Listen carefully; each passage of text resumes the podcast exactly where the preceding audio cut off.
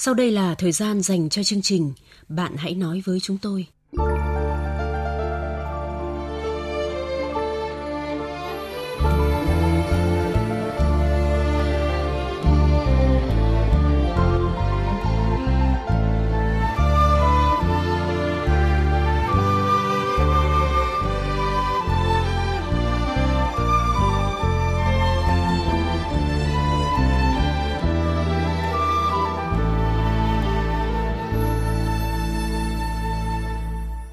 Biên tập viên Thu Hà và Đình Châu xin kính chào quý vị và các bạn.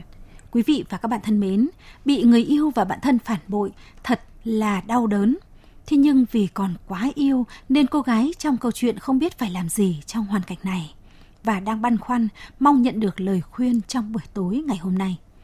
Nhưng trước hết như thường lệ là tiết mục Điều Muốn Nói.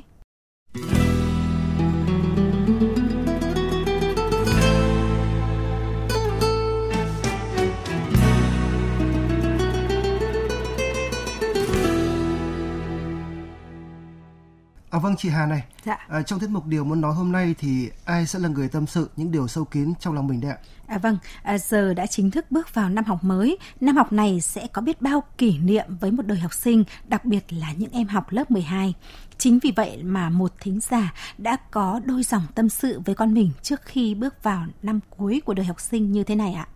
Con yêu quý, vậy là sau tiếng trống khai trường, con đã bước vào năm học mới. Năm nay là năm cuối của đời học sinh, con sẽ bước vào cuộc sống với thật nhiều thử thách, nhiều điều mới mẻ và bỡ ngỡ. Vậy là con đã tham dự 12 buổi khai giảng trong cuộc đời. Thế nhưng chân trời tri thức là vô tận và con người luôn không ngừng học hỏi. Mỗi một con đường mới sẽ có một ngày đầu tiên mang ý nghĩa rất thiêng liêng. Nên có thể con sẽ không còn được dự khai giảng với tư cách là một học sinh, nhưng sẽ được dự thêm nhiều buổi khai giảng với nhiều nhiệm vụ khác đấy con ạ. Con yêu của bố, cuộc đời học sinh luôn là quãng thời gian đẹp nhất của mỗi chúng ta. Vậy nên con hãy biết tận hưởng thời gian này con nhé. Con hãy viết lên những ước mơ của mình từ điều giản dị nhất. Con hãy biết quý trọng thời gian sống bên thầy cô bạn bè, để sau này khi con trưởng thành, con sẽ nhớ về một thời gian đầy ắp những kỷ niệm mà không bao giờ thấy hối tiếc. Con yêu ạ, ai cũng có một thời tuổi trẻ và mang theo nhiều mộng mơ hoài bão. Hãy để tuổi học trò của mình trôi qua với những điều tốt đẹp con nhé. Một đứa trẻ tốt không chỉ biết có việc học mà cần giàu lòng nhân ái, biết chia sẻ yêu thương, giúp đỡ bạn bè và những người xung quanh. Con đừng biến mình thành người máy, chỉ biết học và học. Con hãy biết sắp xếp thời gian cho mình thật hợp lý, biết tận hưởng cuộc sống, biết vui chơi. Bởi con biết không, lúc con chơi cũng là lúc con thu nạp cho mình những kiến thức thực tế về cuộc sống, về cách cư xử giữa con người với con người. Người ta thường bảo các con là những chủ nhân tương lai của đất nước, nhưng bố mẹ lại không nghĩ như vậy. Bởi nói thế vô tình đã đặt lên vai các con những trọng trách lớn lao quá đỗi. Bố mẹ chỉ cần con làm chủ được tri thức của con, làm chủ được chính cuộc sống của mình. Và khi đó con sẽ thấy cuộc đời này thật tươi đẹp.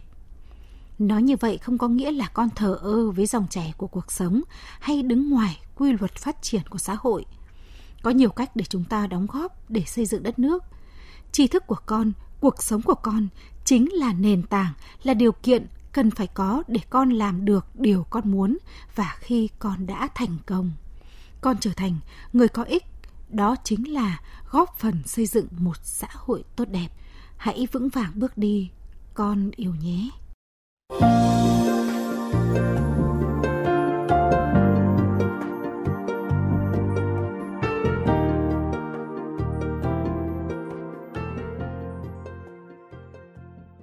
Các bạn thân mến, bây giờ đã đến lúc chúng ta cùng chia sẻ với tâm trạng của một cô gái đang phân vân, không biết có nên chia tay khi bắt gặp người yêu và bạn thân làm chuyện ấy ngay trong chính ngôi nhà của mình.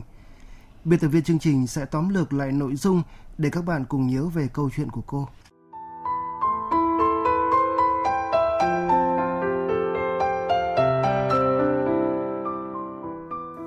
Tôi cũng đã xem khá nhiều những bộ phim truyền hình nói về việc bị người yêu và bạn thân phản bội. Nhưng tôi chưa bao giờ nghĩ câu chuyện này lại rơi vào bản thân tôi.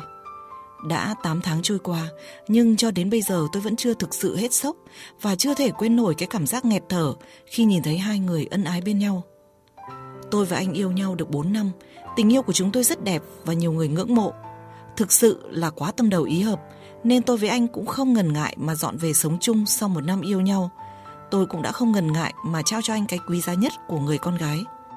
Thực sự quãng thời gian đó chúng tôi đã sống rất hạnh phúc bên nhau. Hơn 1 năm trước, trong lần sinh nhật thứ 26 của tôi, bạn thân của tôi đi du học và làm việc bên Đức về nước và có đến dự.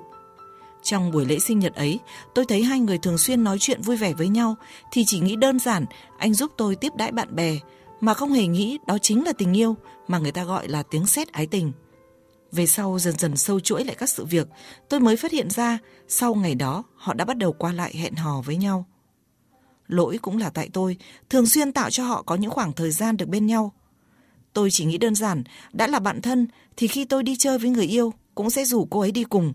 Huống hồ chúng tôi chơi thân với nhau từ bé, cô ấy đi du học lâu ngày mới về nước nên có thêm nhiều thời gian gắn kết tình cảm bạn bè với nhau. Đôi lần hẹn nhau đi ăn uống buổi trưa, tôi có việc đột xuất phải về công ty xử lý việc nên cũng để hai người ăn uống tự nhiên với nhau. Anh thì làm công việc kinh doanh tự do nên không bị gò bó về thời gian. Thậm chí tôi còn hẹn cô ấy đến nhà ăn cơm, ba chúng tôi vui vẻ ăn uống với nhau. Mỗi lần cô ấy ngà say, tôi đều bảo ngủ lại nhà cùng tôi và anh. Chúng tôi thuê chung cư hơn 60m² để ở, nhà có 2 phòng ngủ nên bạn bè tụ tập cũng khá là tiện. Có lần tôi cũng hỏi cô ấy bao giờ quay trở lại Đức thì cô ấy bảo có khi sẽ ở lại Việt Nam một thời gian dài vì bây giờ cảm thấy rất vui vẻ khi ở đây. Tôi cũng không để ý gì. Rồi cái gì đến cũng đến. Một hôm bị sốt, tôi xin phép công ty cho nghỉ buổi chiều nên sau khi tan ca làm buổi sáng tôi đi về nhà. Thật khủng khiếp khi bước vào phòng ngủ, đập vào mắt tôi là hình ảnh hai người đang ân ái mặn nồng ngay chính trên chiếc giường tôi và anh ngủ hàng đêm. Việc bắt gặp người yêu phản bội mình đi với người con gái khác chắc có lẽ sẽ không đau khổ bằng việc bị bạn thân phản bội. Khi đó tôi như nghẹt thở, trái tim nghẹn lại và quỳ sụp ngay tại chỗ. Anh vùng dậy mà không một mảnh áo che thân, khiến tôi càng uất hận. Tôi đẩy anh ra và lao ra đường một cách vô định. Tôi đã ngất ở ngay dưới sân chung cư và được mọi người đưa đi cấp cứu. Sau khi tỉnh dậy trong bệnh viện, mở mắt ra, người đầu tiên tôi nhìn thấy là anh. Nước mắt cứ thế tuôn trào mà tôi không thể nào kìm lại được. Tôi khóc không thành tiếng, còn anh thì quỳ bên giường bệnh, xin lỗi tôi, nói rằng đó chỉ là những phút dao động nhất thời. Tại sao cuộc đời này lại trêu đùa bản thân tôi đến như vậy? Người mà tôi yêu nhất và người mà tôi tin tưởng nhất lại cùng nhau phản bội tôi. Không biết khi mà họ làm ra những chuyện như vậy, họ có cảm thấy gợn lòng hay không? Sau lần đó tôi thấy ghê tởm anh, mặc dù anh đã thề là sẽ không bao giờ gặp lại bạn thân của tôi nữa. Sau lần đó cô ấy cũng đã xin lỗi tôi và quay về Đức. Nhưng quả thực tôi không thể tha thứ cho anh ấy. Tôi đã dọn ra ở riêng ngay sau khi xuất viện. Anh cũng tìm mọi cách để tiếp cận và xin lỗi tôi. Đến công ty tôi, quỳ xuống trước mặt mọi người đồng nghiệp của tôi để nói lời xin lỗi. Tôi thấy điều đó thật lố bịch. Nhưng quả thực tôi còn rất yêu anh. Mỗi lần nhìn thấy anh là tôi lại đau nhói lồng ngực. Hình ảnh đó lại hiện về và không thể xóa mờ. Đã có lúc vì quá nhớ anh mà tôi định lao vào vòng tay anh. Nhưng rồi sau tôi phải cố trấn tĩnh lại. Tôi nghĩ rằng đàn ông đã có một lần phản bội thì sẽ có lần sau, vì bản tính đã là không chung thủy. Nhưng liệu tôi có thắng nổi con tim mình không? Giờ đây khi ngồi viết lá thư này, tôi vẫn còn rất yêu và nhớ anh. Tôi không biết có nên tha thứ cho anh hay là dứt khoát chia tay.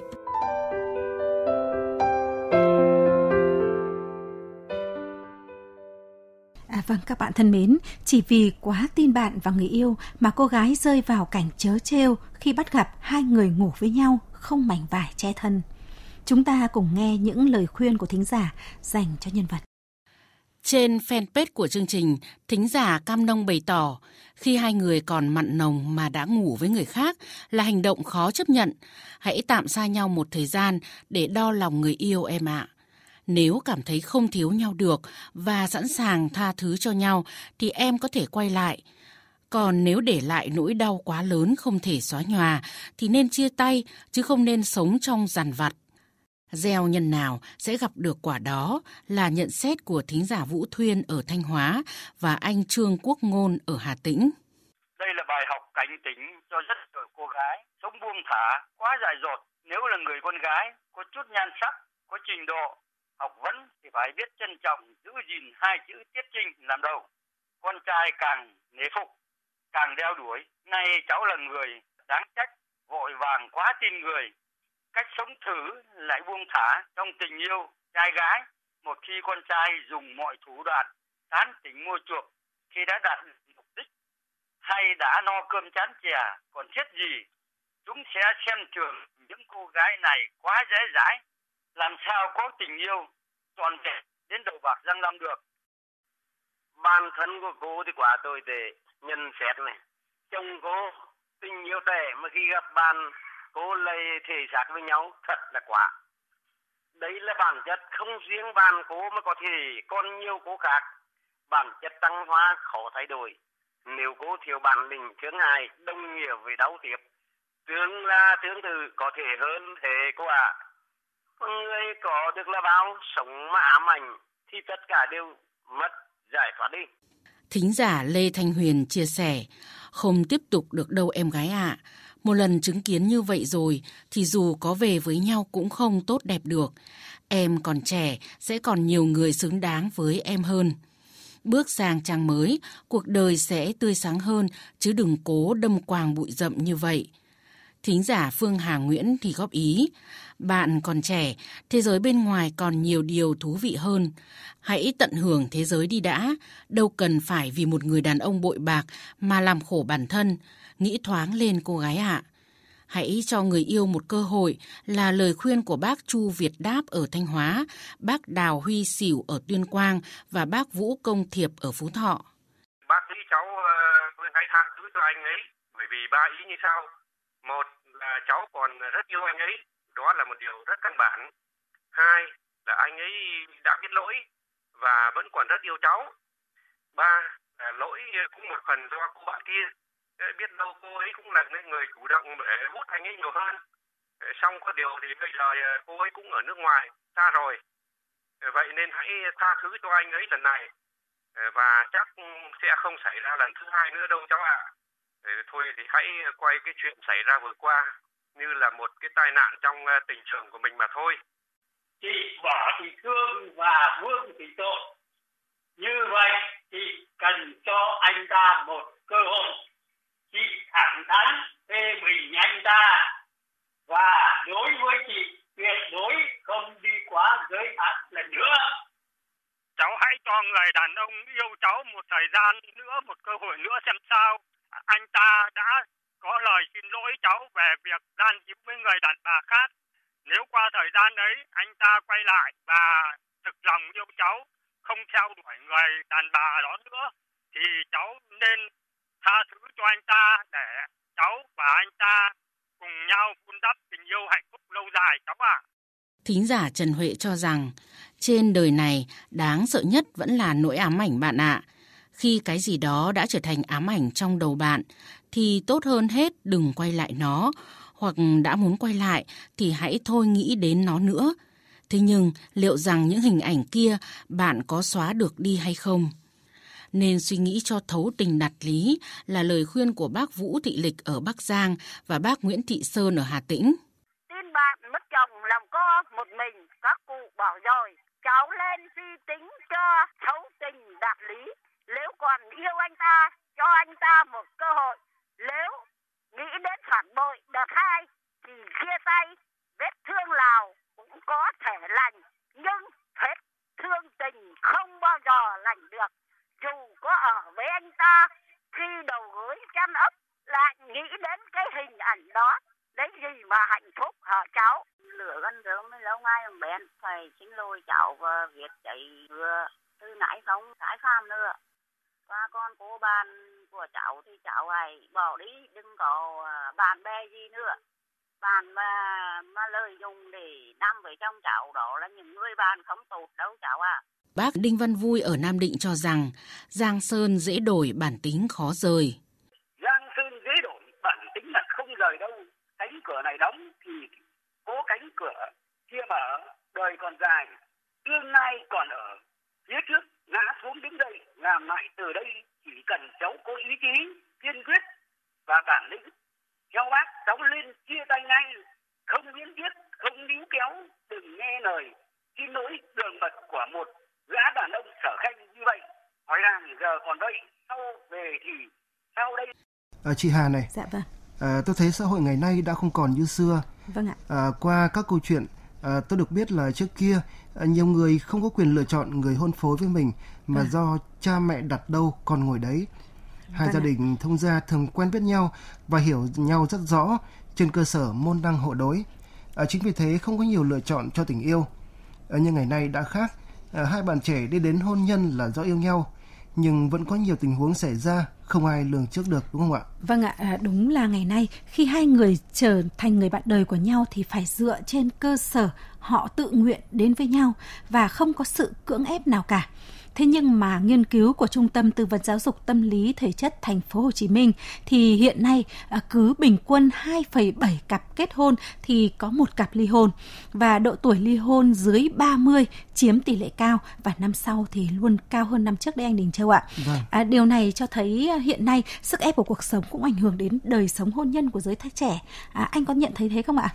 Vâng, tôi cũng thấy điều này đúng đấy chị ạ. Hiện giới trẻ có nhiều sức ép từ cuộc sống và có cả những cái thú vui xấu, và nếu không giữ được bản lĩnh thì cũng dễ sa ngã. Chị là một người có kinh nghiệm trong cuộc sống, nên tôi rất muốn nghe chị có vài lời với nhân vật đêm nay ạ. Vâng, tôi có vài lời với nhân vật như thế này. Tôi thực sự thông cảm với hoàn cảnh trớ trêu của bạn. Trên quãng đường đời có nhiều niềm vui nhưng cũng có cả những nỗi buồn. Nhưng những gì bạn trải qua quả thực nó quá sức tưởng tượng.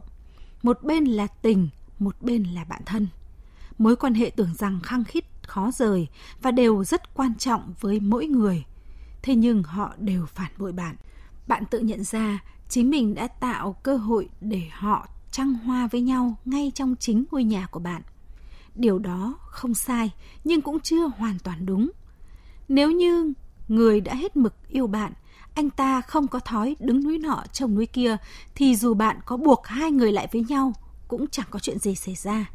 Thế nhưng ngược lại, nếu anh ta đã có thói trăng hoa thì có bằng cách nào đi chăng nữa, bạn tình của bạn cũng sẽ phản bội lại bạn. Không người này sẽ là người kia mà thôi. Bạn trai và bạn thân của bạn đã ăn vụng ngay sau lưng của bạn, trên chính chiếc giường mà bạn và anh ta đã hạnh phúc với nhau. Tôi rất băn khoăn, nếu như không phải là sự trở về đột ngột của bạn thì mối quan hệ của họ sẽ tiến đến đâu. Trong thực tế có không ít người bạn đã đánh cắp bạn tình. Dần dần họ đã trở thành người một nhà sau một thời gian lén lút quan hệ đấy bạn ạ. Điều này nếu xét về lý thì không có gì sai, vì trai chưa vợ kết hôn với gái chưa chồng. Nếu bạn không sớm phát hiện thì điều này có thể đã xảy ra. Tuy nhiên có thể như một thính giả đêm nay đã nhận xét, khi bạn trai đã no sôi chán chè thì sẽ đi tìm của lạ. Bạn hãy cân nhắc lại tình cảm của mình, liệu rằng 4 năm mặn nồng của hai người đúng là thật sự đẹp và có ý nghĩa trong lòng bạn. Nhưng với người ấy, phải chăng đó không còn là mối quan hệ đầy hấp dẫn nữa để cho đối phương tìm một mối quan hệ mới? Tình yêu phải xây dựng lên từ mối quan hệ tin tưởng của đối tượng và là một lòng một dạ hy sinh vì người mình yêu, bất chấp mọi khó khăn thử thách để đi đến một cái đích hôn nhân hạnh phúc. Có người đã nhận mọi sự vất vả chông gai để cho bạn gái được vui vẻ. Thế nhưng với bạn thì sao? Anh ta đã làm cho bạn gục ngã và đau đớn. Bạn đang còn rất yêu anh ta, có thể anh ta cũng còn yêu bạn. Những phút vui vẻ ân ái với cô bạn kia chỉ là những phút nông nổi mà khi đứng trước sự tan vỡ, anh ta mới nhận ra đâu mới là tình yêu đích thực của đời mình. Thì hãy cho nhau một cơ hội. Tôi hiểu, việc bỏ qua cho nhau không hề đơn giản. Thế nhưng hãy cho nhau một thời gian để xem hai người có thực sự cần nhau hay không. Nếu bạn và anh ấy đều thấy chỉ có nhau các bạn mới thực sự hạnh phúc, thì hãy xóa sạch tất cả để đến bên nhau và coi chuyện vừa xảy ra là hạt sạn trong cuộc sống. Bạn có thể gạt bỏ nó hay không? Còn nếu ở bên nhau mà bạn cứ bị dày vò ám ảnh về quá khứ của anh ta, thì cũng chỉ gây tổn thương, đau khổ cho cả hai. Quá khứ là điều đã qua và không thể thay đổi. Quan trọng là tình cảm của anh ta dành cho bạn ở hiện tại và tương lai. Hãy cân nhắc để đưa ra quyết định cho mình và không hối tiếc về điều này bạn nhé. Bạn hãy nói với chúng tôi, người bạn tâm giao nối gần mọi khoảng cách. Bạn hãy nói với chúng tôi, nơi thỏa mãn nỗi khát khao được tâm sự sẻ chia. Chương trình Bạn Hãy Nói Với Chúng Tôi phát sóng 22 giờ thứ Hai, thứ Tư, thứ Sáu và Chủ Nhật hàng tuần trên VOV2 Đài Tiếng Nói Việt Nam, tần số FM 96,5 MHz. Các bạn thân mến, phần cuối chương trình là câu chuyện mới để chúng ta cùng suy ngẫm và chia sẻ trong chương trình sau. Biên tập viên chương trình sẽ thể hiện nội dung câu chuyện. Tôi và anh ấy quen nhau được gần 2 năm. Khi đó tôi là cô gái đẹp nên đã lọt vào mắt xanh của nhiều chàng trai. Và tôi đã chọn anh. Không phải vì anh là người đẹp trai hay giàu có nhất trong số những người đang theo đuổi tôi, nhưng vì anh là người lì đòn nhất. Dù tôi có hành hạ, sai khiến như thế nào, nhưng anh đều đáp ứng được tôi, trong khi các chàng trai kia đều bỏ cuộc. Tôi yêu anh ấy bằng tất cả tình yêu đầu đời của mình, một tình yêu đẹp mà tôi đã mơ mộng về một cái kết đầy viên mãn như những bộ phim mà tôi đã từng xem. Nhưng cuộc đời này chẳng hề giống một câu chuyện ngôn tình hay một trong số hàng trăm bộ phim mà tôi đã từng xem, từng ao ước có được cái kết viên mãn với một ngôi nhà và những đứa trẻ. Tình yêu đầu đời của tôi nhanh chóng tàn lụi vì xuất hiện một người thứ ba, kẻ đã phũ phàng cướp anh ấy khỏi vòng tay của tôi. Mất anh rồi mà tôi vẫn thấy như mơ khi tôi hơn cô ấy ở nhiều mặt. Sắc vóc tôi trẻ trung, ưa nhìn, thậm chí có phần bốc lửa, thì cô ta lại đen đúa, béo tròn, thấp, già và xấu, đi với anh trông như tranh đả kích. Thế nhưng cô ta lại đang mang thai con của anh. Tôi nhớ như in ngày anh gọi tôi ra nói chuyện, khác với vẻ mặt hớn hở rạng rỡ thường thấy mỗi khi gặp nhau. Hôm đó ánh mắt đỏ hoe và tay chân run rẩy khi mở lời về mọi chuyện đột ngột xảy ra. Anh kể cô ta và anh trước kia học với nhau thời cấp 3. Cô ta yêu anh đã lâu, chỉ là lựa cơ hội để đưa anh vào chồng. Trong một lần uống rượu khi họp lớp, cô ấy chuốc cho anh say mềm rồi tự nguyện đưa anh về. Nhưng sau khi mọi người về hết, cô ấy đã thuê taxi đưa anh vào khách sạn. Cả đêm anh mê mệt không biết chuyện gì đã xảy ra. Sáng ngày hôm sau tỉnh lại, thấy hai người không mảnh vải che thân, nằm bên nhau. Anh sợ chuyện không hay xảy ra nên đề nghị cô ta uống thuốc tránh thai khẩn cấp. Cô ấy cũng đã đồng ý. Đúng như dự đoán, anh đã vào chồng cô bạn cấp 3 sau khi xảy ra chuyện khoảng hơn một tháng. Cô ấy báo tin đã có thai với anh. Những lời anh nói như lưỡi dao khứa vào lòng tôi. Trời đất như sụp đổ. Tôi hoàn toàn đờ đẫn, nước mắt tuôn như mưa khi anh thông báo tháng sau anh phải cưới vợ. Anh xin lỗi tôi bằng giọng chân thành nhất tôi từng nghe. Nhưng điều đó có nghĩa lý gì khi tôi đã mất anh rồi? Những ngày sau đó, tôi đã cố gắng không nghĩ về anh. Đi chơi, gặp gỡ những đám bạn mà lâu ngày tôi không có thời gian hẹn hò, miễn sao để quên được anh. Cũng vài lần anh hẹn gặp mặt tôi vì quá nhớ, nhưng tôi đã từ chối thẳng thừng. Qua những người bạn, tôi cũng biết được đám cưới của anh vẫn diễn ra vui vẻ, huyên náo. Tôi không thể chịu đựng được cú sốc này. Bạn bè liên tục hỏi tôi mọi chuyện tại sao lại vậy. Tôi chỉ biết nói rằng đó không phải lỗi của tôi, mọi chuyện ngoài ý muốn. Ngày anh lấy vợ, tôi bắt chuyến xe buýt từ sáng sớm và đi đến một vùng đất mới để thư giãn, quyết tâm bỏ lại tất cả quá khứ.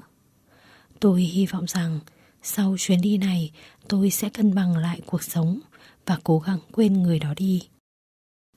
Bạn bè nói với tôi chỉ có cách vùi đầu vào công việc hoặc kiếm người mới thì mới quên được người cũ. Tôi đã chọn cách làm việc điên cuồng, chứ không muốn để tình cảm tan vỡ lần nào nữa. Sau 2 năm, tôi dần lấy lại được sự cân bằng. Công việc của tôi cũng thuận lợi hơn. Tôi được đề bạt lên một chức vụ mới và sống cuộc đời độc thân vui vẻ. Thế nhưng gần đây, anh lại liên lạc với tôi. Nhiều lần tôi không nghe máy, anh vẫn kiên trì gọi. Những cuộc gọi nhỡ của anh như làm vết thương lâu ngày rỉ máu. Tôi đã ấn phím chặn ở điện thoại, nhưng anh lại nhắn tin qua Messenger và Zalo. Anh kể cuộc sống của anh từ khi lấy vợ như ngục tù, vì sống với người không yêu. Nhưng vì trách nhiệm với đứa con mà anh phải cố. Nhưng đến nay anh không thể cố được nữa. Hai người đã ly hôn. Anh chờ tôi tha thứ. Không biết tôi có nên quay lại với anh trong hoàn cảnh này hay không? Mong thính giả cho tôi lời khuyên.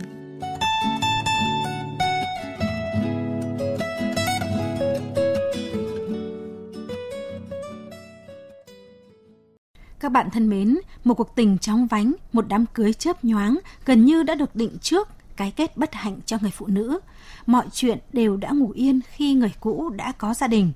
Thế nhưng hôn nhân không hạnh phúc khiến người cũ muốn trở lại với tình yêu khi xưa. Nên làm gì trong hoàn cảnh này là điều nhân vật đang chờ lời khuyên của thính giả gần xa. Các bạn bày tỏ ý kiến của mình bằng cách gọi đến số điện thoại 024 3934 1139 trong giờ hành chính.